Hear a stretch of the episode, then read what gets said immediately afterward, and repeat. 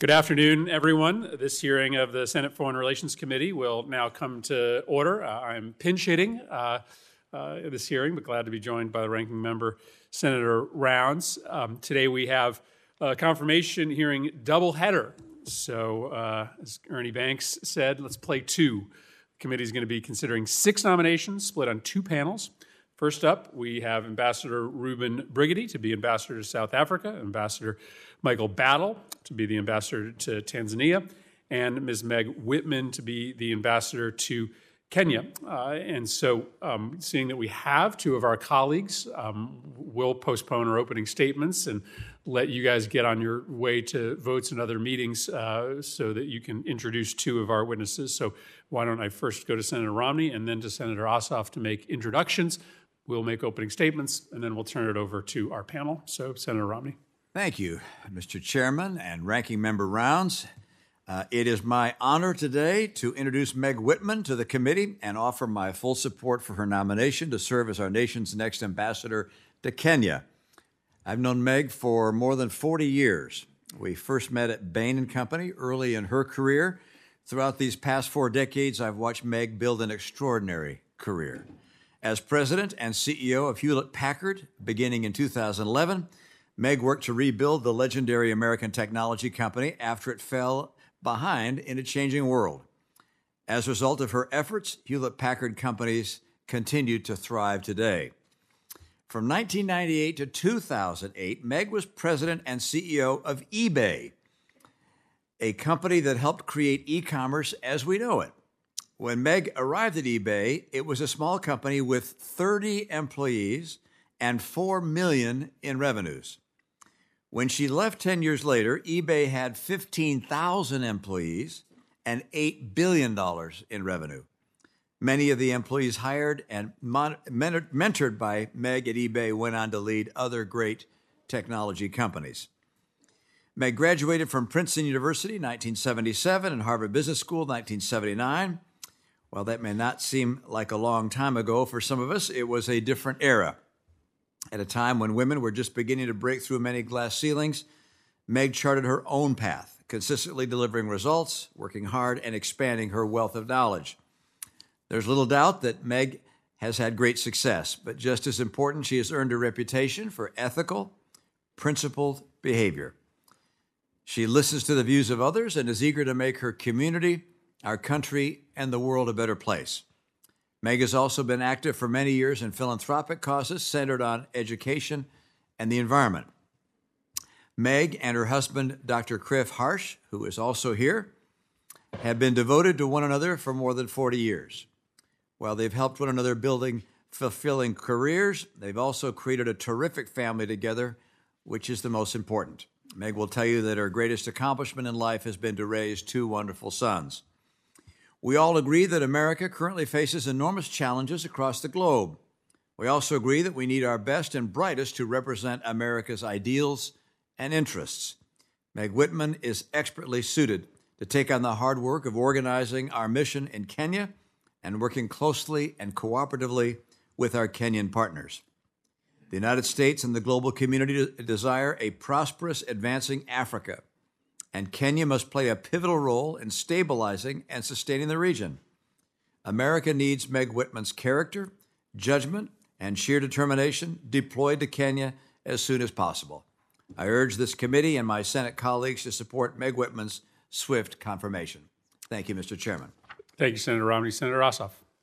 Thank you, Mr. Chairman, Ranking Member Rounds. It's an honor to join you today to introduce and recommend for confirmation an outstanding diplomat whom I'm proud to call a constituent from my hometown of Atlanta, Georgia, Ambassador Michael Battle. Ambassador Battle has led an extraordinary career committed to education and public service. He served for 20 years as a chaplain in the United States Army Reserve, retiring with the rank of lieutenant colonel in 1997. During the Obama administration, Ambassador Battle served as U.S. Ambassador to the African Union in Ethiopia. He also served that administration as U.S. representative to the United Nations Economic Commission for Africa and as a senior advisor to the State Department's Bureau of African Affairs. In addition to his government service, Ambassador Battle has served in a variety of leadership roles in higher education and the faith community, including executive vice president of the National Underground Railroad Freedom Center, president of the Interdenominational Theological Center in Atlanta, vice president at Chicago State University, associate vice president at Virginia State University, and university chaplain at Hampton University. Ambassador Battle has been a community leader in Atlanta for years, serving as chair of the Robert W. Woodruff Library of the Atlanta University Center, as a member of the UNCF Institutional Board of Directors, the Atlanta Rotary Club, 100 Black Men of Atlanta, and the Historically Black Colleges and Universities Congressional Forum Steering Committee. The ambassador chaired Atlanta Mayor Shirley Franklin's Advisory Committee for Sustainable Atlanta, served in a variety of roles at the Atlanta Regional Council of Churches, Atlanta Urban League, and the Atlanta Fulton Family Connection, and was a member of the 2008 class of Leadership Atlanta. He holds a lifetime membership of the NAACP and the Southern Christian Leadership Conference. It is an honor, Mr. Chairman and Ranking Member, to be here alongside Ambassador Battle as he prepares for this pivotal assignment in Tanzania. We need his skilled representation in East Africa. I know he will do this job with honor and effectively. I thank the committee for consideration of his nomination and humbly urge his swift confirmation. Thank you, Mr. Chairman. Thank you very much, Senator, Off, uh, Senator Ossoff. And to supplement uh, that introduction, uh, Senator Portman. Thank you, Mr. Chairman. it has to be supplemented because although he's a proud son of Atlanta, he's also a proud son of Cincinnati. So we're going to claim a little of him also. Uh, we're also going to take uh, some credit for Meg Whitman's uh, connection to Cincinnati uh, uh, with regard to our soccer team and, and the great Procter & Gamble company. And I'm delighted that you're stepping up, as I've told you, uh, to represent us in Kenya at a critical time. In terms of professor, ambassador, I don't know how many titles you have, but as you will see in his confirmation today, Michael Battle is an extraordinary guy. And as Senator Ossoff has already told us, he has an amazing background. Uh, his wife, Linda Ann Battle, is also uh, uh, deserving of a lot of credit for his success in life. He's He's done a lot. He was ambassador to the African Union. He was permanent representative to the UN Economic Commission on Africa. By the way, those two make you uh, so qualified to take on this role in Tanzania.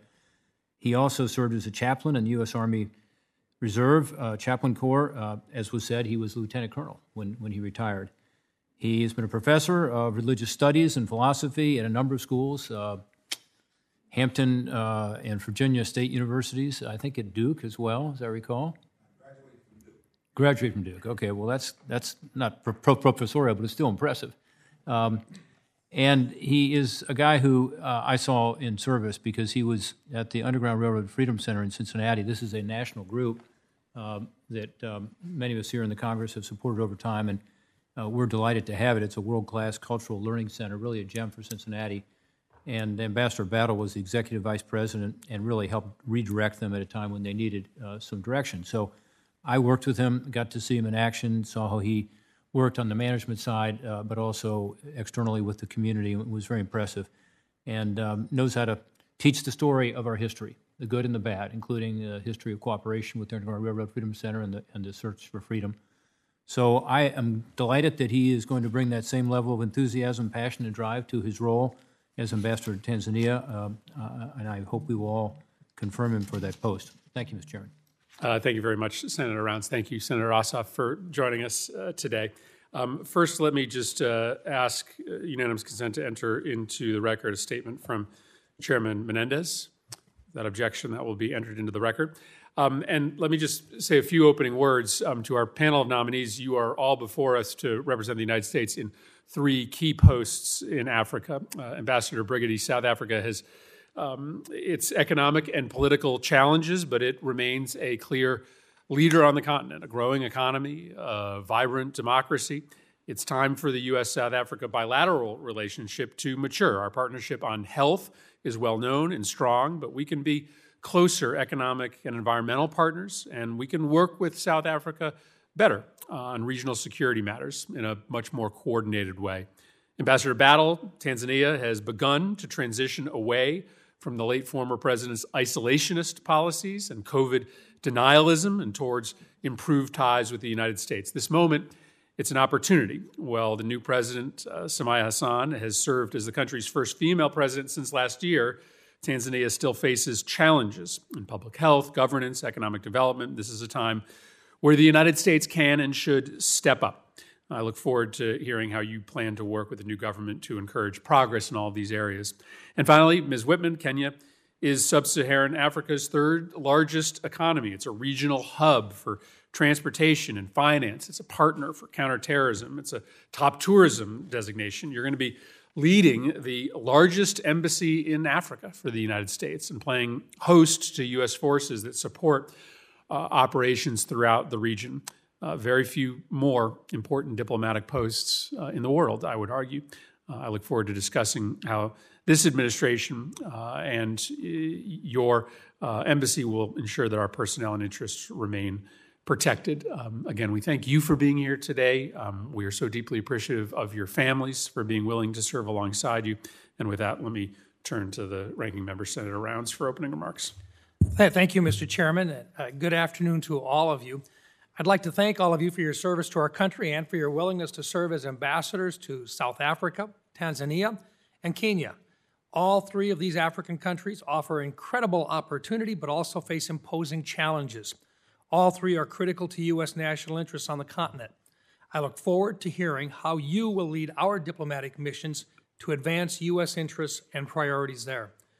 Ambassador Brigety, South Africa is an important partner that the United States must do more to engage at the highest levels. Getting a confirmed ambassador to Pretoria is critical. Your prior experience serving as U.S. ambassador to the Africa Union and as Deputy Assistant Secretary of State for Southern Africa will give you much to draw on as U.S. Ambassador to South Africa if confirmed. Your past military, diplomatic, and academic experience is impressive, and I look forward to hearing what your view as the most important items for you to focus on if confirmed. However, it will not surprise you that I'm also interested in hearing you address your own publicly stated views on those who worked for former President Trump, who you called the first Nazi in chief. I will give you an opportunity to explain your comments.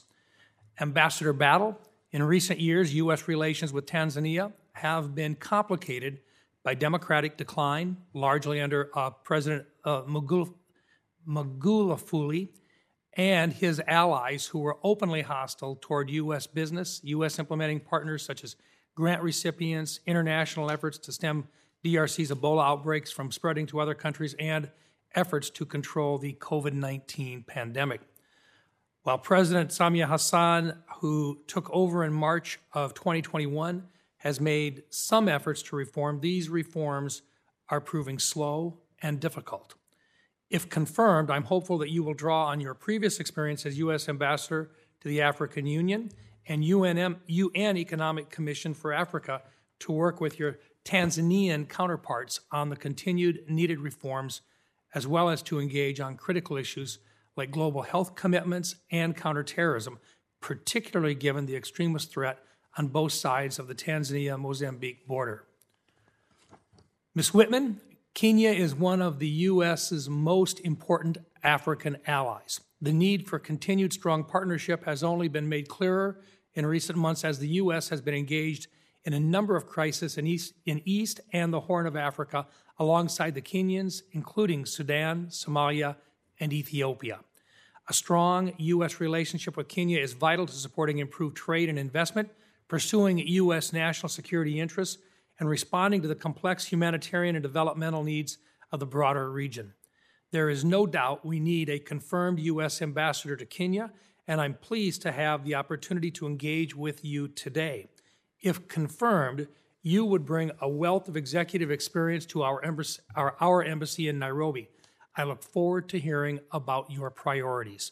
Thank you all for being here today, and I look forward to your comments. Thank you, Mr. Chair. Uh, thank you very much, uh, Senator Rounds. Uh, we now turn to our nominees. We're asking you to make your uh, statements as concise as possible in the neighborhood of three minutes, and we will um, enter your full statements into the record. I think Senator Ossoff, Portman, um, and Romney did uh, a sufficient job at introducing Ms. Whitman and Ambassador Battle. Let me just add to the introduction from Senator Rounds. Um, Ambassador Brigety, who will begin this panel, um, is our nominee to South Africa served as U.S. Ambassador to the African Union, twice as Deputy Assistant Secretary of State Uh, most recently, he's been the vice chancellor and president at the University of the South uh, and dean of the Washington, uh, George Washington University's Elliott School of International Affairs. So, having filled out the introductions of our panel, we're going to turn to you, Ambassador Brigety, then to Ambassador Battle, and finally to Ms. Whitman. Thank you, Senator. Mr. Chairman and Ranking Member, distinguished members of the committee, good afternoon. It is my great honor to appear before you as the nominee to be the next U.S. Ambassador to the Republic of South Africa. I am joined here today by my wife, Dr. Lilai Selassie, our sons, Robel and Reda, and many family and friends who are watching these proceedings online. I am grateful for the confidence that President Biden and Secretary Blinken have placed in me to assume leadership of this important post.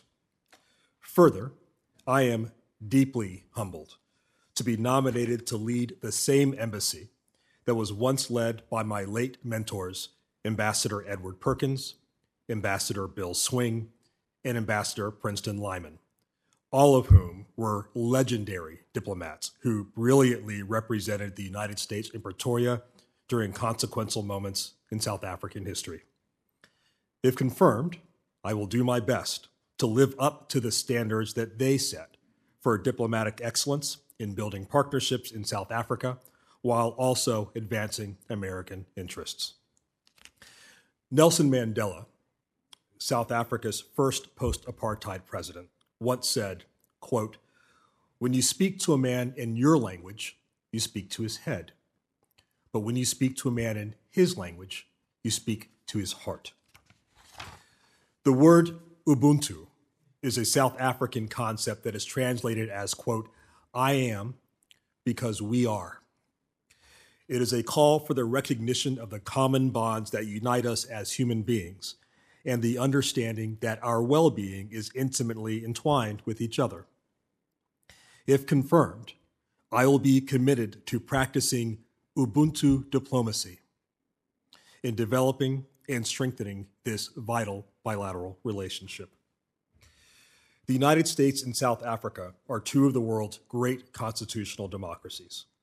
We are both international leaders on a range of topics of global importance. The relationship between our two countries should be one of close coordination, enduring comity, and shared purpose.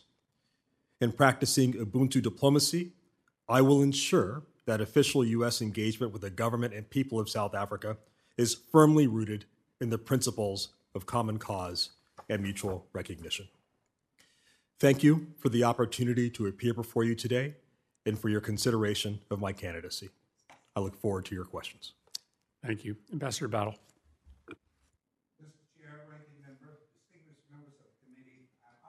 Is your microphone on there? There we go. Pull it close.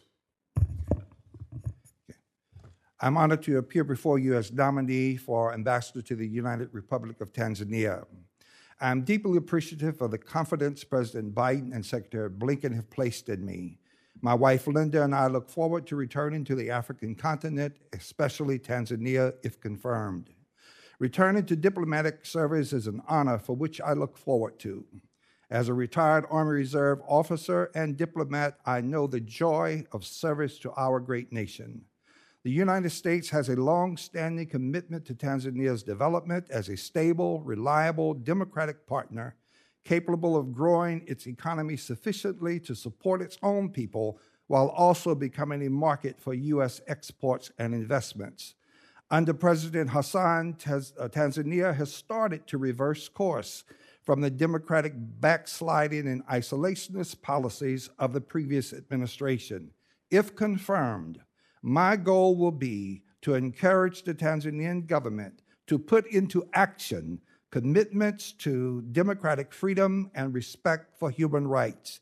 If confirmed, my first priority will be to focus on people, both American and Tanzanian, ensuring the safety and security of embassy staff and Americans residing in and visiting Tanzania. Additionally, I will work with the Tanzanian government to further and strengthen uh, systems to prevent and prosecute any instance of human trafficking. I am committed to leveraging our foreign assistance to strengthening governance and transparency in health and improving the overall health of Tanzania. If confirmed, I will work toward expanding American business opportunities in Tanzania and improving the overall investment climate. If confirmed, I look forward to working closely with you and with other members of this committee to ensure U.S. interests, policies, and assistance to Tanzania promote democracy, security, and sustained economic growth. And if confirmed, I will be the second person from my high school class to be U.S. Ambassador to Tanzania. I look forward to your questions. Thank you very much. Uh, Ms. Whitman. Uh, yes, thank you. Um, Senator Risch, uh, Senator Murphy, Senator Rounds, and distinguished members of the committee. Thank you. Oh. Yeah,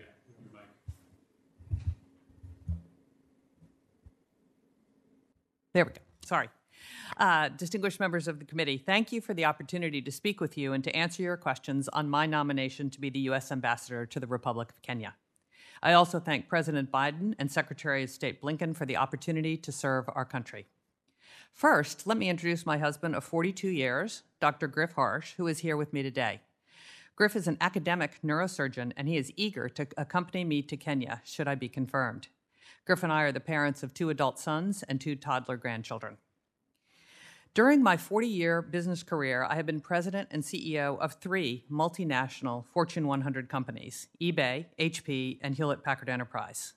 I've been trustee of the Nature Conservancy, one of the largest conservation organizations in the world, and I currently serve as chairman of Teach for America, which works to improve K 12 education um, in underserved communities. My career has honed my leadership and communication skills. I've worked with heads of state, senior business leaders, and government regulators. I'm well versed in strategy formulation, negotiation, small business development, global trade, and of course, technology. I'm adept at leading large organizations by fostering shared values, purpose, and commitment to excellence. I've conducted business in numerous African countries, and in 2018, I visited Kenya with the Nature Conservancy. I'm excited about the possibility of serving as our ambassador to Kenya, a country of strategic importance to the United States. Should I be confirmed, I will continue the current U.S. focus on supporting demo- democracy and democratic institutions, particularly in advance of the elections in August. We want and need Kenya to remain a strong, reliable, and capable partner of the United States in addressing common challenges in East Africa and beyond. A stable, democratic society and economic prosperity are mutually reinforcing. Kenya has a diverse and dynamic economy with strong potential for future growth. It faces many challenges, but the United States can be helpful by promoting legislative and judicial reform, anti corruption measures, and collaboration among Kenyan and American businesses. Kenyan, Kenya is well positioned to be an Africa leader in information, communication, and technology and mobile banking. Working with Kenya to help build the country's Silicon Savannah will be a big part of my mission and an opportunity that I hope numerous U.S. companies will embrace. The United States is also the largest financial contributor to Kenya's healthcare system. If confirmed, I intend to work closely with the Kenyan government, public and private health institutions to ensure the efficiency of U.S. assistance in responding to the COVID epidemic and other infectious diseases. Kenya is also a significant contributor to regional peace and security, especially through its contribution of troops to the African Union Transition Mission in Somalia. If confirmed, I will work closely with Kenya to address instability and combat terrorism in the Horn of Africa. Our bilateral defense cooperation with Kenya, a partnership of over 60 years, is strong, and I look forward to supporting the Kenyan government on defense matters and advancing America's interest in the region. Thank you for considering my nomination. I look forward to working constructively and respectfully with our partners in Kenya and East Africa to achieve our shared goals. Serving the United States in this role would be a great privilege. Thank you. Uh, thank you to all, all, of our nominees just for your awareness. Uh, and guest awareness. We are uh, in the middle of votes in the Senate floor. We're going to keep this hearing open, but it's going to mean that members will be in and out. Um, I'll ask one question of each of the three of you um, and then move on because we've got uh, many colleagues here who are interested in your service. Um, uh, Ambassador Brigety, let me ask you about. Um, the decision by South Africa to abstain from uh, the votes on uh, Russia's brutal invasion of Ukraine. This was disappointing to say the least, um, uh, in part because South Africa has been this um, shining example of how countries can preserve and return to constitutional democracy. What uh, forms of leverage should the United States be using towards uh, trying to um, uh, bring out greater cooperation from South Africa in denouncing the Russian invasion of Ukraine? And will this be a priority for you if you're confirmed? Yes, Senator, thank you very much for the question. I, I agree with you. The South African vote to abstain uh, from the UN General Assembly uh, resolution about Russia's invasion of Ukraine was quite disappointing. It was one of the most popular General Assembly resolutions ever voted on in the United Nations. Uh, it is unfortunate that the Republic of South Africa officially uh, chose to abstain from this vote. I would say the following since then. First, there was great debate inside South Africa uh, once that vote was uh, was taken. Many people in South African civil society uh, believe strongly that their government should be more on record in terms of supporting the people of Ukraine. Secondly, this is an issue that has been raised at the highest levels of our respective governments. Uh, President Ramaphosa and President Biden have spoken about it, as have Secretary Blinken and Foreign Minister Pandor. Uh, we have a clear understanding, clearer understanding of where the South Africans were coming from with regard to that vote. And should I be confirmed, I will continue to engage the government of South Africa, uh, recognizing their um, long-standing tradition of mediation uh, but also making the case that, quite frankly, the people of Ukraine want the same thing that the people of South Africa wanted during their own fight for apartheid, their own fight for freedom. And making that common case, hopefully, um, will uh, help to continue to encourage the government of South Africa to be supportive of the people of Ukraine in this existential fight. Thank you, Senator. Ambassador Battle, you referenced this in your opening comments, but we obviously have uh, an opening right now. Um, the new president has reversed some of the really damaging backsliding uh, away from um, democratic norms, uh, opening up some new licenses for media outlets, getting rid of some of these bogus terrorist charges. Um, I know you're not there yet, but you've been a watcher uh, of the country for a long time. What's your assessment of uh, the pace and sincerity of these reforms, and what's the ways in which the United States can be impactful to make sure they continue along that path? Uh, question. I have no hesitancy whatsoever with celebrating the sincerity. The pace, however, is something that is troubling. And I understand part of the complication that President Hassan has is that she had served as vice president under President Magufuli. And there were some tensions in that relationship that had to be overcome. Fortunately, I have good relationships with people in Tanzania, in particular the foreign minister, who is very much receptive to trying to accelerate, accelerate the process of moving closer to being an inclusive democratic society in Tanzania. I will work closely not only with the president and the foreign minister and others in Tanzania, I will work with civil society uh, and with the non governmental organizations to make sure that Tanzania codifies its commitment it's one thing to verbalize a commitment to democratic principles. It's another thing to exemplify that by codifying it in uh, legislation. I will work to strongly encourage the codification of the efforts toward democratic principles, freedom of speech, openness, and engagement. Um, thank you. Uh, finally, Ms. Whitman, there's a yin and yang to our counterterrorism partnership in Africa, frankly, all over the world.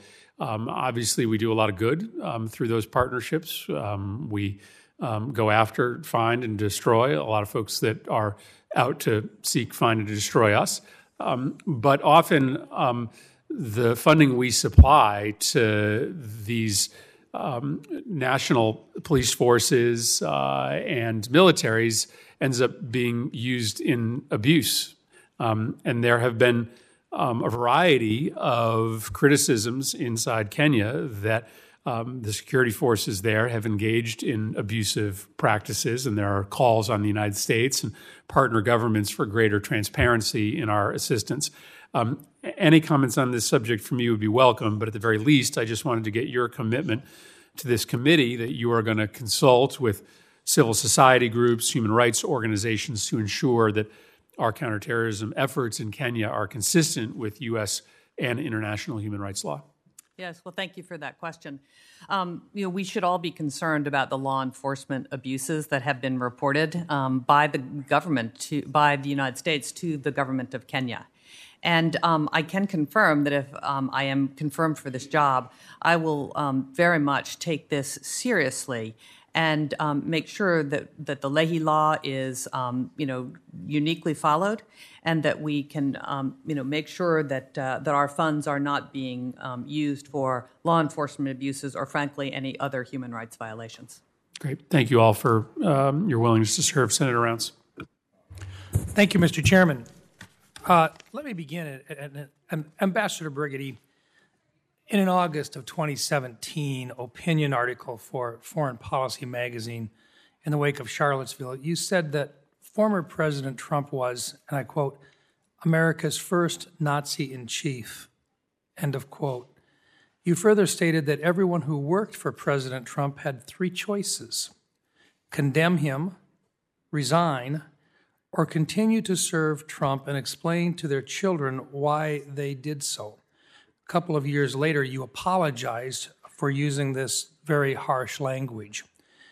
Setting President Trump aside, what is your view on those who worked for President Trump that neither condemned him nor resigned? You may very well have some of these people working for you in South Africa. Senator, thank you very much for the question. Let me begin by reiterating what I said several years ago, and that is to apologize. I should not have used that language towards former President Trump. It was beneath the dignity of the office and beneath my own long established standards for dignity and decency. Having said that, I appreciate the opportunity to address the piece. There are many things about President Trump's presidency, as with every other presidency, about which reasonable people can reasonably disagree. In my judgment, President Trump's remarks about Charlottesville is not amongst them. President Trump said that there were, quote, very fine people on both sides. One of those sides was comprised by neo Nazis and white supremacists who planned, organized, and executed a violent and indeed murderous riot through the campus that Thomas Jefferson built. Senator, when I named those people in, uh, in that piece, sometimes it's hard to fully understand or appreciate the moral significance of a historical moment when you are in it. Every person that I named in that piece were people, Republicans, with whom I personally worked whom I personally admired, whom I personally had an opportunity to speak with, or who had been on record repeatedly in terms of condemning uh, racism and racial hatred in our country. And so the purpose of that piece was to call them to the significance of that moral moment and to ask them to please, please speak out against this against these violent neo Nazis that were chanting, Jews will not replace us. You will not replace us. Senator, I believe that people of goodwill, regardless of their political affiliation, can all rise to condemn violent racism in our country.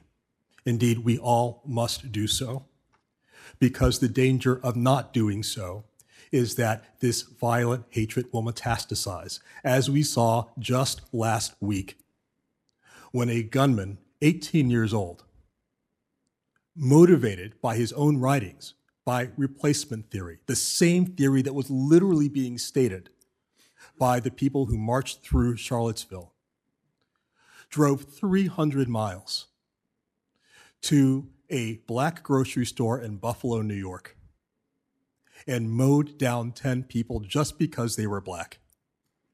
Grandmothers, pensioners, brave former police officers. And we must all speak out against this, and there can be no equivocation about it, particularly from the highest office in the land. That said, I apologize for the nature of my harsh language, and I regret doing so. But my question really is, and I appreciate your comments, but my question is the people that you will be working with, how do you approach them? Senator, I have a long record of working across the aisle with members of Republican administrations. I have worked myself in a Republican administration during President George Bush's administration. As I said, I have no issue with people who voted for President Trump, who supported the breadth of his um, of his policies.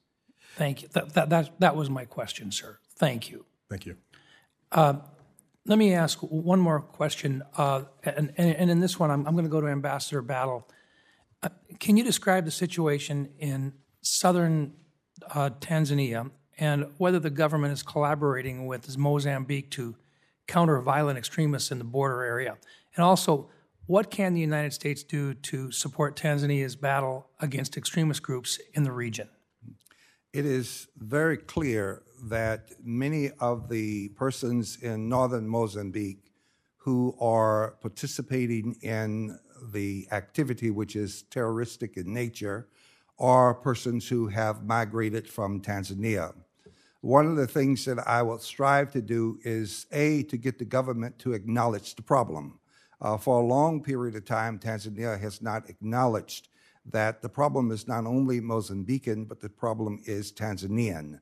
And I would try to get Tanzania to use its role as the seat of the EAC to work collaboratively with SADC countries, because Tanzania is both a part of SADC and the EAC, to try and get the SADC side with Mozambique and Tanzania with membership in both of those regional organizations to collaborate with the U.S. and with other partners who are determined to root out terrorism wherever it is found and to do so very, very strongly. I had the opportunity to work very closely with the first two commanders of AFRICOM and uh, advised both of them, and I worked for a short period of time with the third commander of AFRICOM, that there is a critically important role that we can play in strengthening African militaries to stand up against terrorism and to do so boldly. But first, the government has to acknowledge that the problem exists. And that's what I will do diplomatically on the political side to get the government to acknowledge that the problem exists and to let us assist in the process of resolution of the problem. Thank you, Mr. Ambassador. My time has expired. On behalf of the chairman, Senator Kaine. Thank you, Senator Rounds, and congratulations to all the uh, nominees. I think you're all very qualified for your positions and intend to support you. Uh, Ms. Whitman, I'm really worried about hunger in, in Africa, including Kenya. 20 million people across the Horn of Africa could go hungry this year as the region confronts the worst drought in 40 years, soaring food prices driven by the conflict in Ukraine, the ongoing COVID 19 pandemic Russia and Ukraine supply about 90% of the wheat in East Africa, and that price of that, that staple has gone up by 20% already. Prices for cooking oil, much of which is provided by either Russia or Ukraine, have also doubled. Here's what troubles me, in addition to those facts. A recent report by the humanitarian NGOs Oxfam and Save the Children says that the U.S. collected 93 million, 93 million with an M, to help with hunger crisis in East Africa compared to $16 billion raised by the international community in one month after Russia launched a war against Ukraine. I'm all for the 16 billion and more, but I'm I'm worried that the uh, generosity of the world has not yet um, appropriately focused on the issues in Africa. With World Hunger Day this Saturday, and in kind of an eerie way, this is also the celebration of the centennial of the Holodomor, the, the forced famine that Joseph Stalin perpetrated on Ukrainians during 1932 and 1933. I'm introducing a resolution with colleagues to commemorate World Hunger Day and also remind people that famines are not just naturally occurring phenomenon, they can also be politically motivated weapons of genocide. What, what might we do, um, should you be confirmed? What would you commit to doing to try to help focus attention and hopefully uh, generate support in this country, this body, for um, more resources to combat hunger and famine in Kenya and in the Horn of Africa? Well, thank you very much for that question, Senator Kaine. It's a big concern to me. And even between the time I was nominated in December and today, the situation has become far worse. Kenya, in particular, is in its fourth big drought. Um, in January, there were 2.5 million people starving in Africa. Today, there's 3.5 million. And as you correctly point out, the cost of imported wheat, grain, crop production is down by 70 percent and 25% of children in Kenya are, star- are stunted by lack of nutrition. So this has risen in my priority list of things that I would like to accomplish if I'm confirmed to be ambassador. Um, the U.S. aid over time has cushioned this um, terrible humanitarian crisis, um, but it is not enough. We've given $34 million since July of 2021, and I think what we need to do is rally the world around this impending crisis. And so, if confirmed, I will deeply understand what we have done in Kenya, what other um, countries have done, what NGOs in Kenya have done, and try to see what is actually required to alleviate this concern, not only in Kenya, but in the Horn of Africa, and, and then decide what is the best course ahead to um, try to alleviate this humanitarian disaster. Ms. Whitman, thank you very much for that answer. I want to ask Amb- Ambassador Brigety a question about South Africa.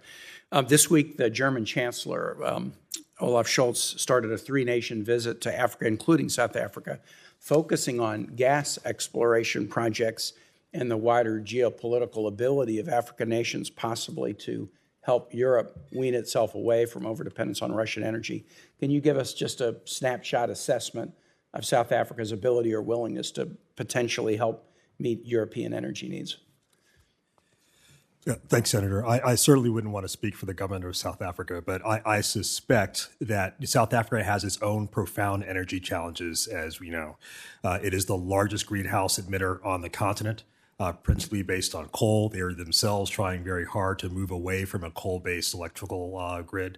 They have fantastic potential in uh, the generation of clean energy, principally uh, uh, uh, hydro and, and wind energy. but their, in my judgment, um, their ability to help Europe move, convert from other sources of, of, of, of, gas um, is, um, is likely limited. Thank you for that. And um, my time is going to expire, and I don't want to uh, belabor, but I will just say to you, Ambassador Battle, that your service at Hampton and Virginia State has not gone unnoticed by this senator. So thank, thank you, you and congratulations on your appointment. I yield back.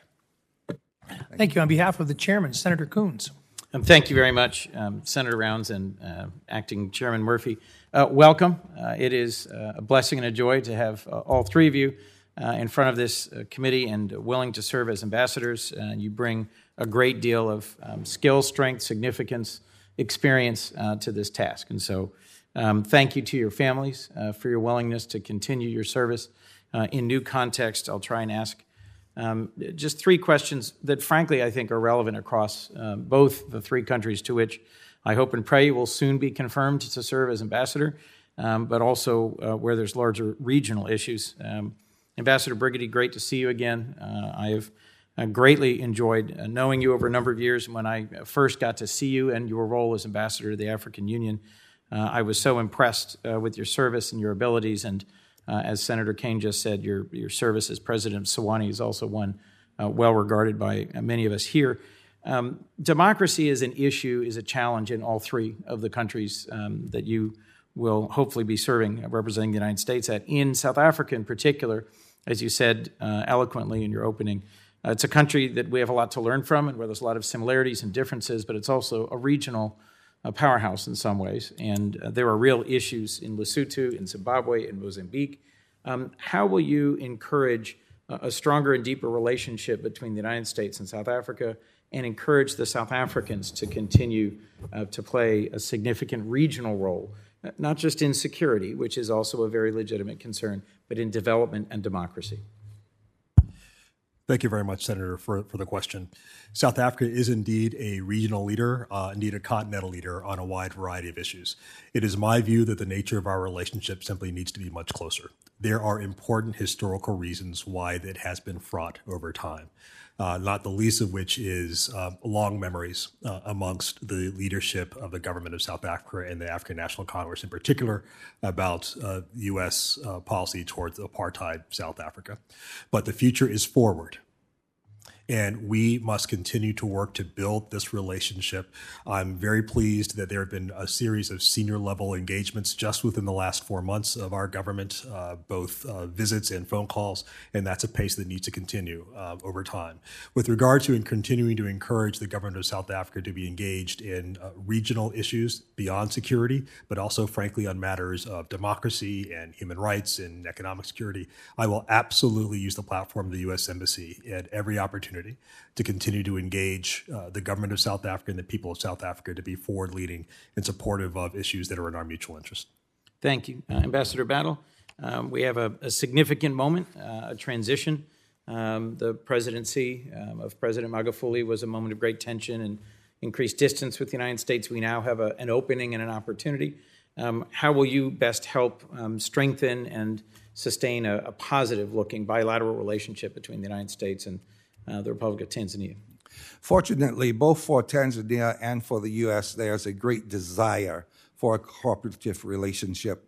When we look at the fact that the president just uh, a few months ago had a visit here to the U.S. and spent significant time with uh, our vice president, and the fact that there are so many high level people in the U.S. government interested in working with Tanzania. Uh, the foreign minister of Tanzania was the previous Tanzanian ambassador to the U.S., and she has had for a very long time a deep seated desire to see a closer relationship with the U.S., to return to the days when Tanzania and the U.S. worked collaboratively on a number of issues. I will accentuate those positive desires on both sides. Good. Nenda Salama. Uh, good luck with President Hassan. Um, Karibuni, uh, great to see you. Uh, Ms. Whitman, uh, I am I'm hopeful that we can get you confirmed swiftly given the significance of the elections in August. Um, Kenya is, as you referenced in your opening remarks, both a, a vibrant hub of technology and innovation, uh, but also a very important uh, partner and ally in the region, a security partner. I'm pleased President Biden has renewed uh, our active partnership with regards to t- terrorism in Somalia. Um, how would you, as ambassador, help um, the United States maintain a neutral posture with regards uh, to the election and the likely heated contest, uh, but also um, provide a, an engaged and persistent voice in support of a peaceful transfer of power and a free and fair election. Well, thank you for the question, Senator Coons. And you're right. As you know, Kenya has had a history of violent elections that not ha- not all of which have been accepted by the citizens of, of uh, Kenya as to their result. And there's a very important election coming up on August 9th with two very um, capable uh, competitors that uh, have very significant differences in policy and obviously are tapping into various loyalties in the country. Um, what, uh, what I know that the embassy has done under the charge d'affaires Eric Kneedler has also has engaged with both those candidates to underscore the importance not only to the United States but frankly to the region because everyone in Africa is watching these elections because Kenya is an island of democracy in a pretty tough neighborhood. And so that has been underscored. Um, as I understand it, the embassy and the US government has also been working with NGOs, with civil society, um, with uh, the IEBC, who monitors the elections to make sure that these are free, fair, and well accepted elections. Ultimately, it's up to the Kenyans to deliver these um, uh, these elections in a free and fair way, in a way that, that is accepted by the people. I think we are on our uh, they are on their way to doing that. Um, a number of staff just came back from Kenya that reports that things are proceeding perhaps better than we had thought.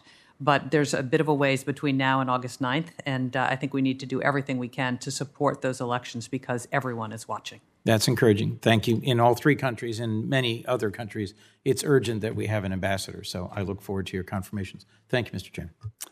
Senator Shaheen. Thank you, Mr. Chairman, and congratulations to each of you on your nominations, and thank you for your willingness to continue to serve the country. Um, I want to ask a question to each of you that requires a yes or no answer. The administration has rightly prioritized protecting, improving, and expanding access to sexual and reproductive health care as one of 10 key priorities in the National Strategy on Gender Equity and Equality. And as we know, across Africa, the unmet need for family planning is significant. Women and families struggle to have access to information. And I would like to ask each of you, if confirmed, do you commit to working with USAID, with our missions in each of your countries, to ensure that uh, those programs are administered as they have been um, laid out in statute. Ms. Whitman? Yes. Ambassador Battle? Yes. Ambassador Brigety? Thank you very much. We look forward to hearing updates on how those programs are going. Um, Ms. Whitman, I would like to begin. You talked about the potential for the elections in Kenya to have an impact on how the country operates. One of those areas that may offer some potential is for security cooperation. And as we see the expansion of Al Shabaab throughout Kenya and the region, it's obviously a huge challenge and a place where hopefully we can better engage. Can you talk a little bit about how, how we might look at the election as an opportunity to better cooperate on security? Well, I think um, it a, a well-run election by the Kenyans that are perceived to be free and fair and accepted by the popul- populace actually improves Kenya's standing in the region. And Kenya has been a leader in the region in terms of um, you know negotiating in Somalia as well as Ethiopia. Um, terrorism is a big, big challenge here. As you well know, Al Shabaab is the largest and best financed Al Qaeda affiliate in the world. And they have said very explicitly they are after Americans in Kenya, in the Horn of Africa, as well as right here. And so our ability to help Kenya on the heels of a successful election, I think, improves quite dramatically. And I do think the our longstanding cooperation with the Kenyan Defense Force and what used to be called AMISOM um, is something that, that we must continue. The Kenyans view this as an existential threat to uh, their prosperity, their democracy, and, and their ability to move forward as a country. And I think the United States agrees with that, and we need to do everything we can to, to be of assistance. Thank you very much. I appreciate that. Ambassador Battle, um, as a number of people have referenced in the questioning, Tanzania now has its first woman president. And the rights of women and girls, however, continue to remain in jeopardy. Gender based discrimination and violence, child marriage, lack of access to family planning, as we've just discussed, are a few of the concerns. So, can you talk about the opportunities that we have to better um, encourage the new president and the people of Tanzania to recognize how important it is to empower women and girls in the country. It's also interesting to note that Tanzania has a woman defense minister, a woman foreign minister, and another a number of other women uh, throughout the government. I think looking at Tanzania and looking at uh, the U.S. as an example for what happens when women and girls are empowered, and looking at the statistics of nations all over the world, where women and girls are empowered to, with education, free access to monetary support and ownership, the nation itself thrives. My goal would try to get Tanzania to see that it is in her vested and best interests to make sure that women and girls have equal opportunity and access to all of the benefits and beauty that Tanzania offers. Thank you very much. The other thing we know is that countries that empower women tend to be more stable yes. um, and have a better opportunity to succeed as democracies. Absolutely. Ambassador Brigety, one of the things that we have talked about in the Armed Services Committee, on which I also serve, is the growing influence of China throughout Africa. That's come up in this committee as well. But um, the I didn't bring it with me, but our Department of Defense has done a, a map that shows the where the Chinese influence is in Africa, and it is really dramatic when you see it on the map.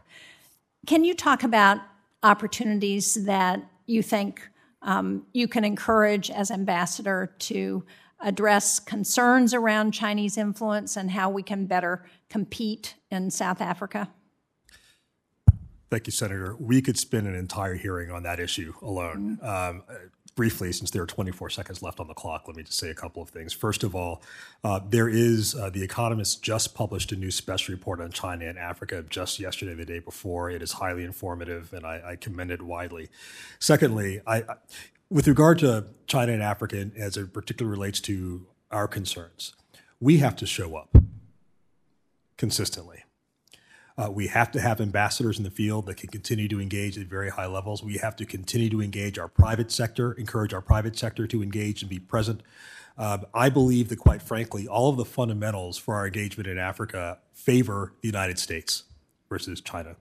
Our long and standing relationships with the continent, the power of our, our popular culture, the, the, the nature of, uh, of African diasporas here in the United States. But if we, the Chinese, have understood that Africa is not simply a place for charity or security, it is a place for business. And private sector engagement will drive the future of that continent and will have geopolitical implications. And so the key to our changing the narrative for the United States is to dramatically increase the ways in which American private sector engage in the continent. I would be happy to be appear at another hearing, if confirmed, to engage on that issue. Well, thank you very much. I really appreciate that answer. And um, Mr. Chairman and Senator Rounds, as the chair and ranking member, I hope I, I also appreciate Ambassador Brigety's raising the importance of having our ambassadors on the ground in countries. I know it's something you both support, and I'm sorry that the rest of this committee isn't here to hear that response because we have got to see that our ambassadors get confirmed and that they are on the ground to address these urgent challenges. Thank you all very much. Uh, thank you all for your testimony today. Um, well said, Senator Shaheen.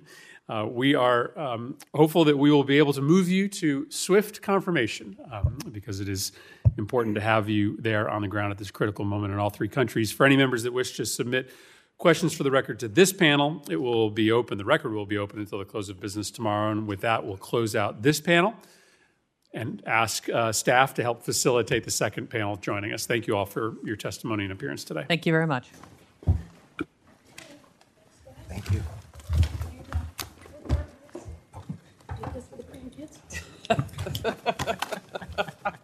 They can all play nominee table, right? Okay, we're gonna get you guys out, get our next group in. Okay. Good. Good. Please tell me reference. You want to take I already have my name. But Let me take that water so that nobody makes a mistake of, uh, Yeah, you got yours, okay. Thanks very much.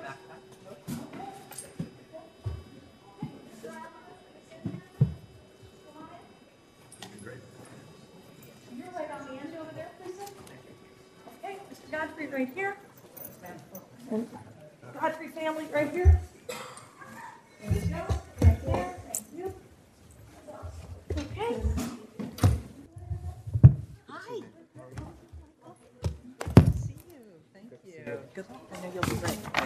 Oh, hey, Meg. How are you? Thank you. It's like our ambassador class here. I know. And we'll see you soon. Oh, Here. All right. Hi, we haven't met. Meg Whitman. Nice to meet you. Nice to meet you. Oh, these are elevated chairs. Oops. Can you show us the? Yep. red light's up. You're gonna push? Love that. Test, test. Like this. Test, test.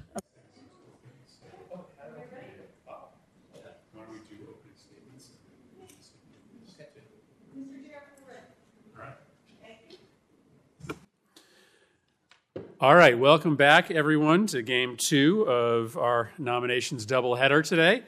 We are pleased to welcome the second panel uh, of nominees to the committee. Uh, the committee is now going to consider uh, three additional nominations, all of which who are career members of the Senior Foreign Service. Mr. John Godfrey to be ambassador to Sudan, Mr. Michael Adler to be ambassador to South Sudan, and Mr. Michael Gonzalez to be ambassador to Zambia. I want to welcome our nominees here, and if you have family members uh, or friends, to welcome them as well. We thank you all for your continued willingness to serve the United States of America. Each of you are going to be entering these posts at a really extraordinary time in our bilateral relationships with uh, each country. Mr. Godfrey, I'll start with you. If you're confirmed to be the first U.S. ambassador to Sudan since 1997, you will arrive in Khartoum just months after a military coup seized power from a civilian transitional government.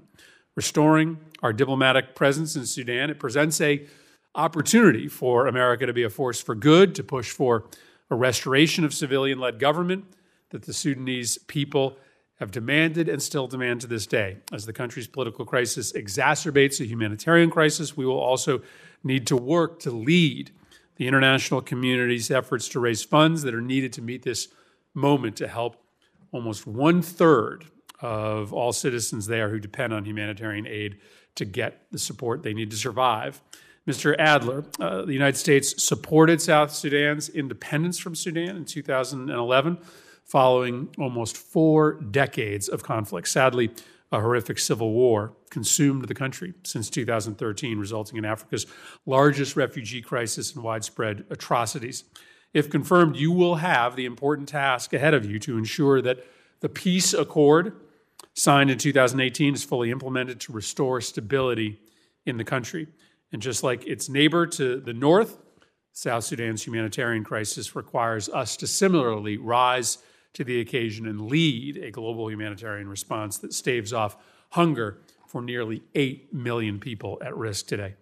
And Mr. Gonzalez, Zambia is a country in transition. The election and peaceful accession of President uh, Hakainde Hichilema represents a notable bright spot in Africa and is an opportunity we cannot miss when there are so few and far opportunities on the continent. The new president is pledged to promote good governance and economic growth, foster fiscal and debt sustainability, and combat poverty, all ambitious and important goals. And I look forward to hearing more about how you think the United States can best support this progress to keep Zambia on a democratic path. Uh, we have um, votes uh, again, or we have one more vote, so you'll see members in and out. But with that, let me turn to the ranking member, Senator Rounds, for his remarks. Thank you, Mr. Chairman. Uh, good afternoon to all of you. Much of your professional lives and those of your families have been spent far away from home. You and your families have made great sacrifices in the service to your country. Constant moves and separations, new schools, missed birthdays, weddings, and funerals, often danger. Every career diplomat wonders whether someday, after years of service, they might be nominated by the President of the United States to serve as an ambassador somewhere. Well, congratulations are in order today. None of you have to ask yourselves that question any longer. Mr. Gonzalez, in August of 2021, Zambia had a landmark election that has been hailed as a victory for democracy in a region where democracy faces significant challenges. But as we all know, the development of strong and stable democracies goes beyond elections. The United States played an important role alongside important regional and international actors to support Zambia during the electoral period, and we must continue to support the development of strong democratic institutions in Zambia in the months and years ahead. Zambia has gone without a confirmed U.S. ambassador since 2020. I'm glad that we were able to hear from a nominee today with extensive background living and working in Africa, specifically in southern Africa. Mr. Godfrey, the revolution that started in Sudan in December of 2018, and which led to the 2019 ouster of dictator Omar al Bashir and the installation of a transitional government led by civilian Prime Minister uh, Hamdok, ushered in a new era of U.S. policy towards Sudan. In December 2019, Secretary of State Pompeo announced that the United States would exchange ambassadors with Sudan for the first time in 23 years. The Senate Foreign Relations Committee was vocal in calling for the quick nomination of an experienced U.S. ambassador to Sudan. Over two years later, I'm pleased that we finally have a nominee. Unfortunately, the events of October 25th and Sudan's continued leadership by Generals uh, Burhan and uh, Hamedi has led to violence and an economic crisis for Sudan, while severely threatening the positive, if fragile, momentum previously achieved. While this will be your first ambassadorial post and your first posting in the region, I'm glad that you have prior experience working, on Sudan issues. Uh, your coverage of Darfur issues and your long running work on global counterterrorism issues will serve you well if confirmed. Mr. Adler, the United States was a critical player in the efforts to end the decades long civil war between the Sudanese government in Khartoum and southern Sudan, and in processes that led to South Sudan's independence in 2011. Since then, South Sudan has suffered significant setbacks, namely its own civil war and humanitarian crisis stemming from conflict, natural disasters, and lack of development. The United States contributes over $1 billion per year in support to South Sudan, primarily through humanitarian aid and support to the UN keep, or, or peacekeeping missions. I've been particularly concerned about the efforts by South Sudan's leaders to advocate for the end of the UN arms embargo on South Sudan, uh, which is why I sponsored SRES 473 expressing the sense of the Senate on the necessity of, man- of maintaining the UN arms embargo on South Sudan until conditions for peace, stability, democracy, and development exist. The resolution passed the Senate unanimously earlier this month. Given the U.S.'s long history with the country and the myriad complex challenges to peace, security, democracy, and the development of the country that the country faces, our embassy will need an experienced hand after two years of the post being vacant. If confirmed, you bring a wealth of experience to the position. You will have your work cut out for you. Thank you all for being here today. Thank you for your service to our country. I look forward to your comments. Thank you, Mr. Chairman. Uh, thank you, Senator Rounds. Uh, let me briefly introduce our nominees. First, we have Mr. John Godfrey to be the ambassador to the Republic of Sudan. Mr. Godfrey is currently acting coordinator and acting special envoy to the Global Coalition to Defeat ISIS. Next is Mr. Michael Adler to be ambassador to South Sudan.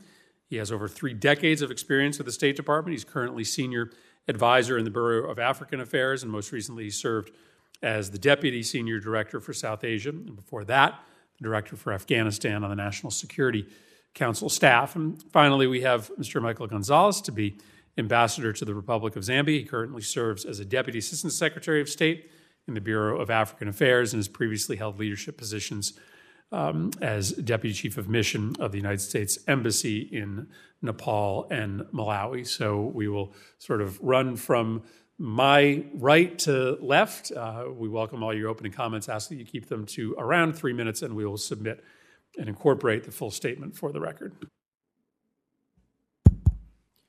Mr. Chairman, ranking member, distinguished members of the committee, I am honored to appear before you today as President Biden's nominee to be the next U.S. ambassador to Zambia. If confirmed, I commit to work with Congress and your staffs to advance U.S. interests there. Just over a 100 years ago, my great grandparents, fishermen from Spain and Sicily, came to America in search of a better life. Today, I, the son of a piano tuner and a bartender from Seaside, California, sit before you as the nominee to be a U.S. ambassador. That, senators, is the American dream. I want to salute my parents, Andy and Jenny Gonzalez, for their constant support to me. My career long pursuit of bridging America with Africa has provided a breathtaking life of opportunities for my family as we advanced American interests overseas. And I'm grateful to be accompanied on this journey by the great love of my life, a gifted diplomat in and of herself, my wife, Carol Jenkins. Carol joins me here today with two other people who make my heart full and make my world go round our kids. Robin is passionate, creative, and wise beyond their years. I am so proud of their advocacy for decency, for equity, and justice.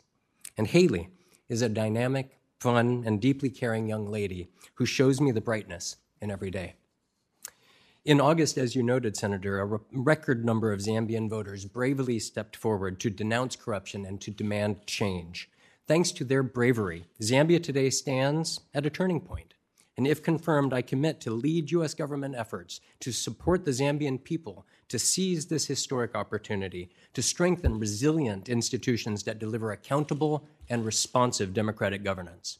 I will also leverage Zambian partners and the American business uh, community to support reforms that improve the business enabling environments to unleash Zambia's economic potential to our mutual benefit. The United States and Zambia have enjoyed decades of close partnerships. So far, nearly 2,500 Peace Corps volunteers have made lasting impacts and touched nearly every corner of the country. The Millennium Challenge Corporation's first compact ensured that healthy families could contribute fully to their nation's success, and a second compact soon will help further unleash Zambia's potential. For decades, U.S. health sector assistance and the President's Emergency Plan for AIDS Relief, or PEPFAR, have saved millions of Zambian lives bringing the country to the brink of HIV AIDS epidemic control. USAID is rightly celebrated across the country for delivering support from the American people to support the resilience of Zambia's democracy, for improving livelihoods and providing the foundational skills for Zambians to create and to seize opportunities to realize their dreams. Senator, the Zambian people have spoken, and like us, they too demand a more perfect union. They too dare to envision the Zambian dream. And if confirmed, I would be honored to shepherd American support for its realization to our mutual benefit. Thank you, Senator. I'd be honored to take any questions. Mr. Godfrey. Mr. Chairman, Ranking Member, distinguished members of the committee, thank you for the opportunity to appear before you today as the President's nominee to be the first U.S. Ambassador to the Republic of Sudan in 25 years as Chairman Murphy noted, and thank you for your strong support for a democratic Sudan. I'm grateful to President Biden and Secretary Blinken for the confidence they have placed in me, and if confirmed, I look forward to working closely with this committee to advance America's interests in Sudan. I'm grateful to share this day with family for whom public service has been important. My father's career as an Air Force officer took my family overseas for much of my childhood, instilling appreciation for service to country and an abiding curiosity about the wider world. I want to thank my wonderful wife, Jennifer Hall Godfrey, a senior Foreign Service officer, for her love, partnership, and support during a rewarding but challenging pair of careers in which we have largely served at hardship and danger posts. I also want to commend our two sterling sons, Nathaniel and Jack, for their intrepid spirit and resilience, acknowledging that if I am confirmed, our family will serve a part on two continents, as so many Foreign Service families do. I am no stranger to Sudan, in pre revolution Libya, I worked on humanitarian and political issues related to Darfur. In the Counterterrorism Bureau, I was closely involved in rescinding Sudan's designation as a state sponsor of terrorism. Sudan is at a moment of great peril. The military takeover on October 25th and lack of an agreement establishing the framework for a civilian led transition worsened the country's political, economic, and security crises. The devastating human toll of recent violence in Darfur is just one example of the dangers of the current political paralysis. Realizing the promise of Sudan's democratic revolution is important for the Sudanese people, who have consistently and courageously demanded a more human rights respecting, accountable, and effective government. It is important for stability in the strategically important Red Sea region, and it is important as a potential exemplar of the benefits that democracy brings. The immediate imperative is assisting Sudanese stakeholders in establishing a sustainable civilian led transition. The current process facilitated by the UN, the African Union, and the Intergovernmental Authority on Development affords the best foreseeable opportunity to establish the framework for an inclusive, civilian led transition, redefine the security services role, and to advance elections, economic reforms, human rights, justice and accountability, and enduring peace, including in historically marginalized areas. If confirmed, I will work with Sudanese and other partners in support of these goals. Doing so is urgently important in light of Sudan's economic and humanitarian crises, which the military takeover has exacerbated. If confirmed, I will work with Sudanese and international partners to ensure that humanitarian needs are met and emphasize that resuming paused development assistance is predicated on a credible civilian led democratic transition. If confirmed, I look forward to leading our embassy in Khartoum, which would be a high honor. My highest priority will be ensuring the safety and security of our American and locally employed staff, and of Americans who live and work in Sudan. Thank you again for the opportunity to appear here today, and I look forward to your questions. Thank you. Mr. Adler. Mr. Chairman, Ranking Member, and distinguished members of the committee, I am honored to appear before you today as the President's nominee to be the United States Ambassador to the Republic of South Sudan. I would like to thank President Biden and Secretary of State Blinken for the confidence they have placed in me. If confirmed, I look forward to the honor of working with this committee. I would also like to acknowledge the support of family, friends, and mentors throughout my career. Words could not adequately express my debt of gratitude to them or the sense of honor I feel at having been able to represent the United States abroad as a Foreign Service officer. Mr. Chairman, Ranking Member, and distinguished members of the committee, in its short history, South Sudan has faced and continues to face monumental challenges, including protracted violence, extreme poverty, and famine conditions. Overlaying these challenges are the intricate cultural nuances of competition for dominance over local governance and control of scarce resources. South Sudan is a complex foreign policy challenge that is at risk of further destabilizing a region already grappling with violent conflict. While the 2018 revitalized peace agreement contains many key pieces needed to advance political and economic transformation in South Sudan, it does not go far enough. We agree with the people of South Sudan who are calling for radical change to meet their long deferred dream of becoming a thriving democracy. The transitional government has simply failed to undertake essential democratic and economic reforms. This inaction lets down the South Sudanese people, South Sudan's neighbors who are guarantors of the peace agreement, and the broader international community, including the United States. President Salva Kiir himself recently publicly committed to free, fair, and credible democratic elections, and we should hold him to that promise. I assure you that if confirmed, I am committed to focusing on the safety and security of American citizens abroad, as well as on the welfare of the American and local staff members of Embassy Juba. Thank you, Mr. Chairman, Ranking Member, and distinguished members of the committee for this opportunity. If confirmed, I look forward to working with you and my colleagues across the U.S. government. I welcome any questions you may have. Thank you all for your testimony and again for your willingness to serve. Um, Mr. Godfrey, let me uh, start with you and draw on your experience um, in the region and also in the Middle East. Um, many in Sudan believe that a host of regional actors, um, Egypt, UAE, Saudi Arabia, perhaps even Israel, are providing support to the junta and undermining efforts to return to civilian led governance. Um, the former Sudanese foreign minister somewhat infamously asserted that uh, both Egypt and Israel supported the coup, reportedly actually made a trip to Cairo maybe one night before it commenced. Um, more recently, some of the Gulf states have joined Quad statements in you know calling for a restoration of civilian government, but the reality on the ground is that there is a real belief that there are, outside influences preventing a transition back to democracy. So, uh, be interested in your assessment in the importance of these uh, outside regional entities' efforts and how you're going to engage with regional actors to make sure they're in sync with uh, efforts to support democracy and civilian rule. Thank you very much, Mr. Chairman, for that thoughtful question. One of the hard aspects, I think, of Sudan's uh, very difficult history is that for uh, the entirety of its modern era, it has been a theater in which there have been proxy actors uh, looking to advance their own interests, often at the expense of the interests of Sudan and the Sudanese people. You mentioned specifically the Gulf countries uh, as well as Egypt. Um, I would add Israel to that as well. Um, those countries have longstanding interests in Sudan, and it's important that we closely coordinate with them to ensure that their efforts and ours align to the extent that that's possible.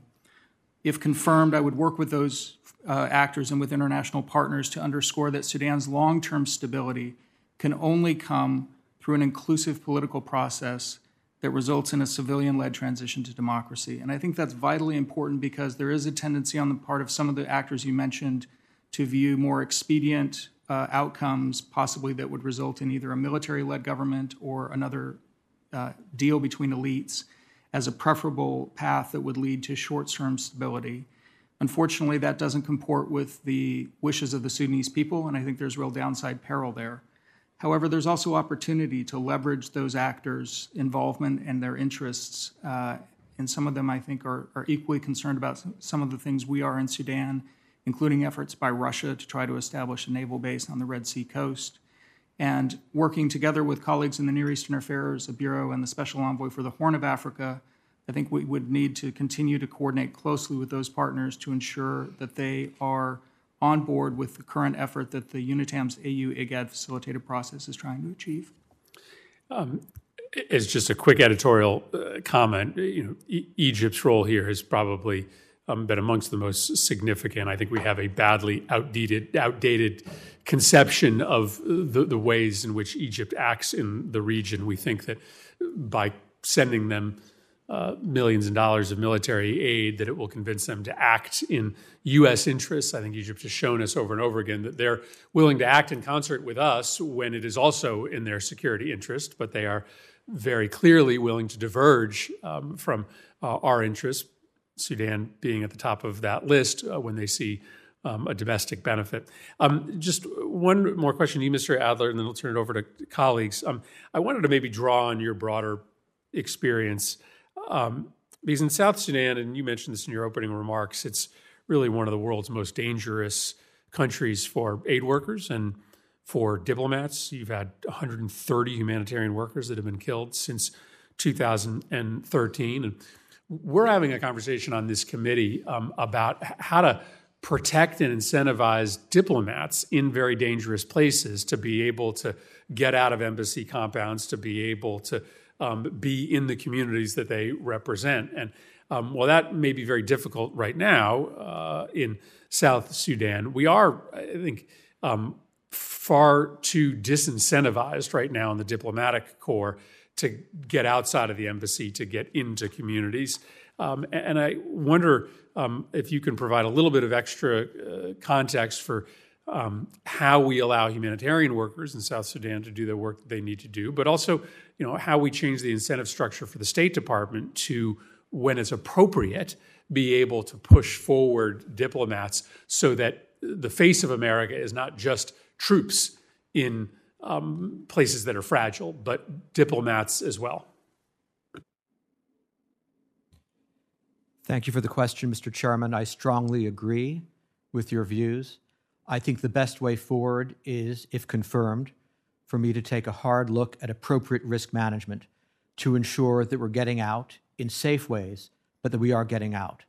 Our policy success in South Sudan, based on my experience in other countries, will rely heavily on our understanding of the dynamics driving society, and that requires a continuous effort to expand our outreach to political actors, but also to civil society. I think it's deplorable that 130 assistance workers have been killed in South Sudan since independence. So, along with my efforts to ensure appropriate risk management for my team, I, reg- I would engage vigorously and strongly with the South Sudanese leadership and with other partners to ensure that assistance workers have adequate protections and that we are there to support them, most particularly our implementing partners.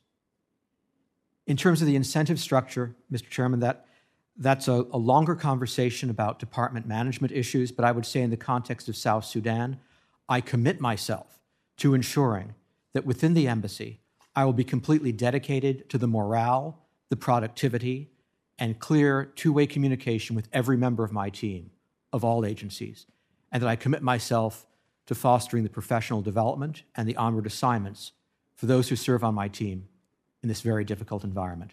Thank you. Appreciate it. I just note that Senator Risch and I have a pretty encouraging bipartisan bill to try to change that incentive structure surrounding the Accountability Review Board. I'll put it before all three of you for comment once you're confirmed. Uh, Senator Rounds. Thank you, Mr. Chairman. Mr. Gonzalez, under President Lungu, Zambia accrued significant Chinese debt that has crippling ramifications for the Zambian economy. As U.S. Ambassador to Zambia, how will you support Zambia in its efforts to restructure its external debts and to find alternative sources of support to relieve pressure on its economy due to its unsustainable debt burden? Also, how will you work with your Zambian counterparts to make sure that efforts to deleverage from the Chinese are not reversed? Thank you for the question, Senator. Uh, I think uh, step one needs to be a robust and good faith uh, process of renegotiating the current debt burden. That means bringing China to the table and no longer allowing China to continue to drag its feet and delay the processes. China presents itself as a all-weather friend of, of African countries. And well, the storm is up upon Zambia, and now is the time for the all weather friend to also stand forward, like the rest of us in the community of nations have done, and participate in a renegotiation process. The IMF plays an instrumental role in the longer term support of the bringing the Zambian economy back to the stable trajectory that it needs to be on. And if confirmed, I would work with like minded uh, partners across the international community and with the IMF itself to ensure that Zambia is able to uh, realize the extended credit facility that it is negotiating. The longer term solution, however, to Zambia's growth and Zambia's prosperity doesn't lie in governments and, uh, and development partners. It lies in the private sector unleashing the potential of the Zambian people. And so, if confirmed, a high priority of mine as U.S. ambassador to Zambia would be to work with the American private sector and Zambians to reform the business enabling environment so businesses can come in. Uh, create jobs, pay taxes, contribute to the common good uh, in an equitable way, so that regions are not left over, uh, left behind, so that women are not left behind, but so that the country can prosper. Thank you, sir. Thank you, sir. Mr. Godfrey, the U.S. Department of State, the U.S. Department of the Treasury, the U.S. Department of Commerce, and the U.S. Department of Labor issued a Sudan business advisory yesterday highlighting the growing risks to American businesses stemming from the Sudanese military's failure to cede power to a civilian led government. Can you outline why the military junta is bad for business in Sudan? Thank you, Senator, for that question. Uh, I think that the track record since the October 25 military takeover uh, amply demonstrates that the military government is not good for business, either for U.S. business interests, but more broadly for any other external partners, nor is it good for the, the economy and the Sudanese people. And that's so for, for a few reasons. Uh, the civilian led transitional government, is, as you know, sir, made significant progress in undertaking economic reforms that were poised to realize significant debt relief to the tune of $23 billion, World Bank IDA investments to the tune of $2 billion for 2019 funds alone, as well as significant lines of credit from the IMF. All of those monies were conditions based. All of them were paused in the wake of the October 25th military takeover. And since then, what we've seen is hyperinflation, fiscal crisis and the inability of the government to meet its, uh, its bills, um, as well as rising uh, uh, food prices that have been exacerbated by Russia's brutal and unprovoked invasion of, of Ukraine. I saw one estimate just the other day that Sudan is the third most impacted country on the face of the planet in terms of the, uh, the disruptions to wheat and grain due to the Russian invasion of Ukraine. The military government is clearly not capable of navigating those issues. I think that the coordinated pause on international debt relief and uh, credit has really created a problem for them in terms of the ability to access resources. And that is one of the most significant points of leverage that we have in urging them to facilitate the restoration of a civilian led transitional government. Thank you, sir. Mr. Adler?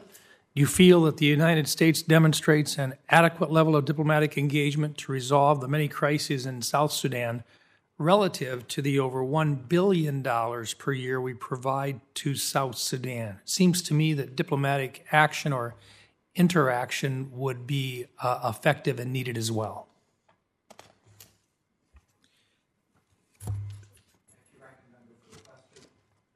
I firmly agree that vigorous diplomatic action is necessary, and if confirmed as a confirmed chief of mission, I would make my top priority engaging with the leadership of the South Sudanese government to ensure that they understand that with a billion dollars of U.S. assistance per year, we have expectations and expectations that they act with urgency to move forward with implementation of their commitments to give the South Sudanese people the future the South Sudanese people have made clear they seek one of democracy, one of security, and one of prosperity.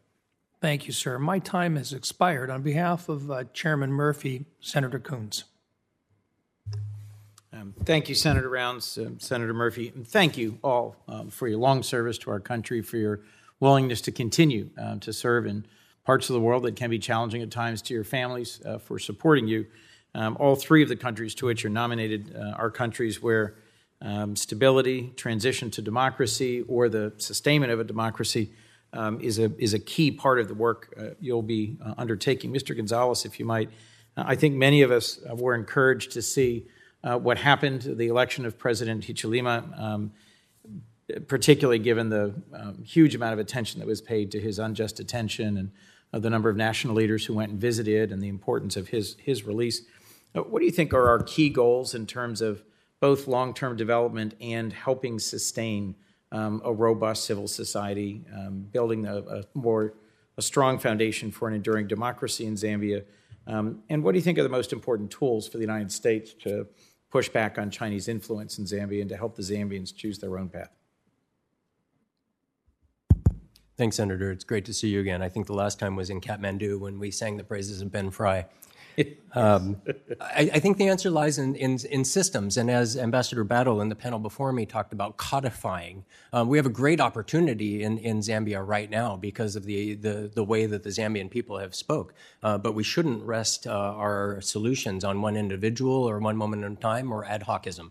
And I think this is where uh, the United States can play an important and critical role, frankly, in helping build and inform systems uh, for the Zambian people to make Zambian uh, for their own version of democracy. I think at the heart of it is addressing uh, the endemic corruption that has wrought uh, and devastated the country for far too long.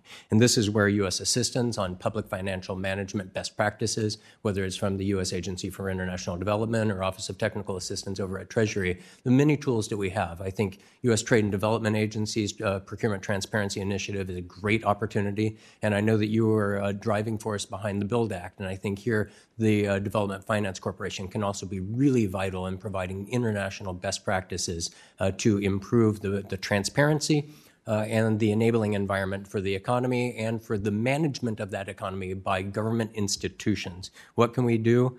Uh, the, there are many, many things that we can do. And I, if confirmed, I look forward to partnering with uh, members of uh, Congress and your staffs to explore those further. Thank you. Uh, and I'll give Ben Fry your best. Um, Mr. Godfrey, if confirmed, you'll be the first ambassador to Sudan in a long, long time, I think since 97. Uh, and um, Ali Davis on my staff and I and a number of other colleagues worked very hard on uh, trying to support uh, the um, aspirations of the Sudanese people um, to create an environment in which uh, there could be um, successful transition to civilian rule. And unfortunately, uh, a military junta now is back in control. Um, some have criticized the United States as having sort of missed an opportunity um, to effectively press the junta um, to step back. Um, General Burhan and I have spoken directly about uh, my concerns about the status of the situation in Sudan. Um, just a week uh, after the Burmese uh, coup, we had imposed sanctions, but sanctions have not yet been imposed, although there is legislation to that effect. I would argue the administration has the power to do so.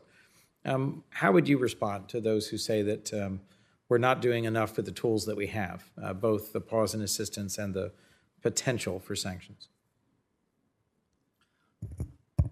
Thank you, Senator. Uh, just to state clearly at the outset, if confirmed, uh, I would certainly seek to use all appropriate tools to establish a framework for Sudan's civilian led democratic transition Sanctions are an important tool uh, to name and shame, but also to drive changes in behavior. And I've got a little bit of experience in this from my time in the Counterterrorism Bureau. I think prior to making any recommendation on potential sanctions, I'd want to understand the, the likely impact on military leaders' behavior, the practical impact on their finances and access to financing, the impact on the Sudanese economy, and how it would relate to our overall diplomatic strategy, including the current UNITAMS AU IGAD facilitated process. I think those judgments about the interplay of uh, political dynamics on the ground on the one hand and the likely impact of sanctions require a, a fingertip feel that is frankly quite hard as a nominee sitting six time zones away uh, to have.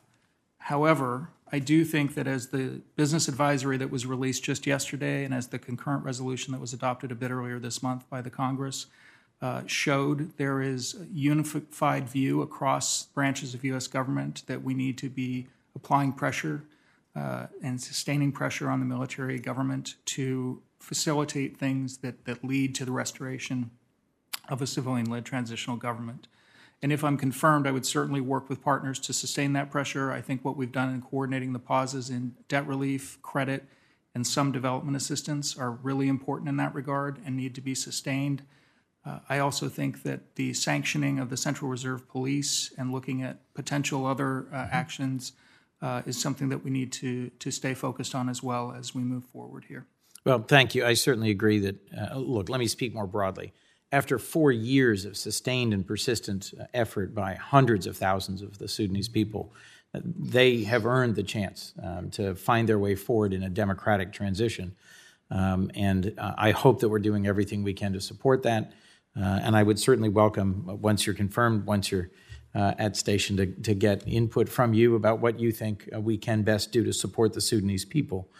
Um, I had the chance to go to Khartoum and to meet with all of the then leaders, Prime Minister Hamdok and General Burhan, and a number of the members of the cabinet and civil society leaders, and was uh, very optimistic at that point. And I'm really concerned about the trajectory the country's on.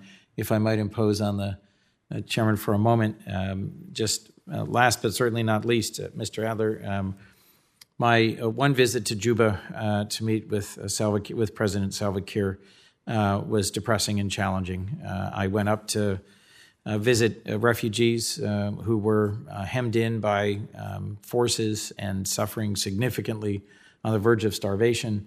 and then I went and confronted him, having just been to a refugee camp in western Uganda where hundreds of thousands of South Sudanese had fled. This was a number of years ago. Um, the, the years of um, standoff between um, the two parties and their leaders um, is, is deeply disconcerting. Um, I am encouraged by recent statements uh, by President Kiir about allowing for free and fair elections in uh, February of 2023, but it doesn't seem to me that the conditions are being set on the ground for those elections to actually be successful. Uh, I'd be interested in what you think about the potential of the Pope's upcoming visit um, and what you think are the tools that we might uh, deploy in trying to support a transition uh, to uh, a freely and fairly elected government that might actually represent the best interests of the people. for the question, Senator. And I share the sentiment that you express based on what I've read and what I've learned from colleagues. I know that a key part of our approach is to work with international partners to ensure that a common message is conveyed to the South Sudanese leadership about what international community expectations are, and frankly, what the South Sudanese people's expectations are. As a nominee, I'm not fully involved in the discussions of what we're asking of our partners. But what I would say is it seems to me imperative that South Sudanese leadership hears from everybody neighbors, international players, all parties that they must accelerate progress. With respect to the democratic election, yes, we, we do believe that South Sudan must have a free, fair, and credible election. But how does that happen? Key predicate actions need to be taken. They're spelled out in the revised peace agreement they have not been taken. So if I'm confirmed, I will prioritize from day one pushing for those predicate actions to be put in place so the South Sudanese people can have the democratic election they deserve to have. It's a country of such remarkable riches and potential and um, such wonderful people, um, many of whom we've had a chance to meet here in the United States. But um, after decades of tragedy, I think they really deserve a, a great uh, next chapter in their history. And I hope all three of you are confirmed. And I look forward to supporting you in your service in um, some challenging places in the world. Thank you for your forbearance, Mr. Chairman. Thank you. And on behalf of Chairman Murphy, um, Senator Kaine. Thank you, uh, Senator Rounds. Uh, an appreciation and an observation. So, the appreciation side, and I'll just echo comments of my colleague, Senator Coons. Uh, you've all had three really distinguished careers. Um, and you've all served in dangerous places. Um, and you've all served in places where it's meant some sacrifice, including time separated from your families. I remember one of my first visits as a senator to uh, on a CODEL was to Egypt, and one of the FSOs I was visiting with had to cut short a meeting at five o'clock on a Friday because I have to get home and dress up for my Skype date. And I said, "Well, what, what's that?" And she said, "Well, my husband is a foreign service officer too, and he's in Turkey, and we do a Skype. We dress up and do a Skype date every Friday." And I said, "Wow, that's that's pretty tough." And she said Egypt to Turkey is a lot closer together than we often have been during our career. So I just want to say to the family members, the young people, spouses, friends, and family who are watching, um, your service, your sacrifice, and your willingness to do more to put a good face on a nation. Uh, you exemplify a nation, and when people, many people, their their interaction with America will be their interaction with you and the people who work with you in your mission. And I just wanted to express my appreciation to all of you for that. And then an observation: Senator Coons was in an uh, exchange with Mr. Godfrey about sanctions, and this is something that I hope, as a committee, we might do sometime: is to really analyze our sanctions policy big picture. We are often talking about sanctions in Venezuela or sanctions in Russia and or sanctions in Iran, and I think sanctions policy and, and the power of U.S. leading sanctions, particularly if they're multilateral, have often accomplished good things. But then I also believe sometimes they they have a perverse effect. They give a, a dictator who's mismanaging a country the ability to say, "See, we would be doing great if it weren't for the big bad United States imposing sanctions on us." And so, some assessment, and I know some work on this has been done at Stanford, but some assessment of U.S. sanctions policy and when has it worked really well and when has it maybe not produced the result that we wanted? And what are, what are elements of sanctions policy that might maximize their effect? I'll, I'll give you an example. I think sanctions bills should almost always have, and here's how the sanctions will be lifted. Do the following five salutary things that you should want to do if you care about your people, and the sanctions will go away. I think many on the receiving end of sanctions sort of believe that it's one and done, and as soon as we put them on, they'll be laboring under them forever. So, what's their incentive really to change behavior if they don't think that uh, good behavior would, would provide an off ramp? So, I, am just, the, the, we're, we're dealing with so many different sanctions issues at any one time. And, and I can certainly see in my 10 years here the salutary effects of some of the sanctions work we've done. Really important. I think we're seeing it in real time. The, the sanctions policy in, against Russia and Ukraine, combined with other things, has certainly shrunk Russia's war aims and had a, a very, very damaging effect upon them.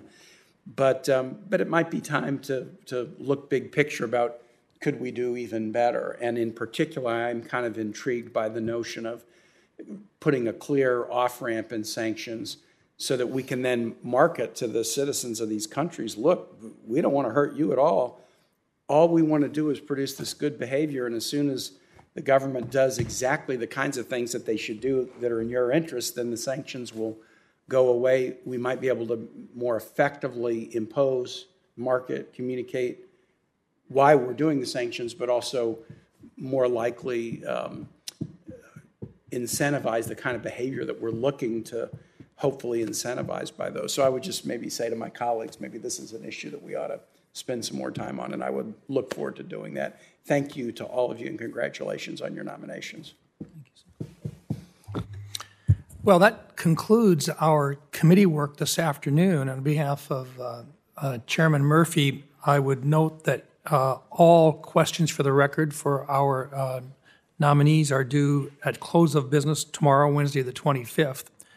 And uh, unless there is further business to come before the committee, this committee, uh, the subcommittee meeting is adjourned.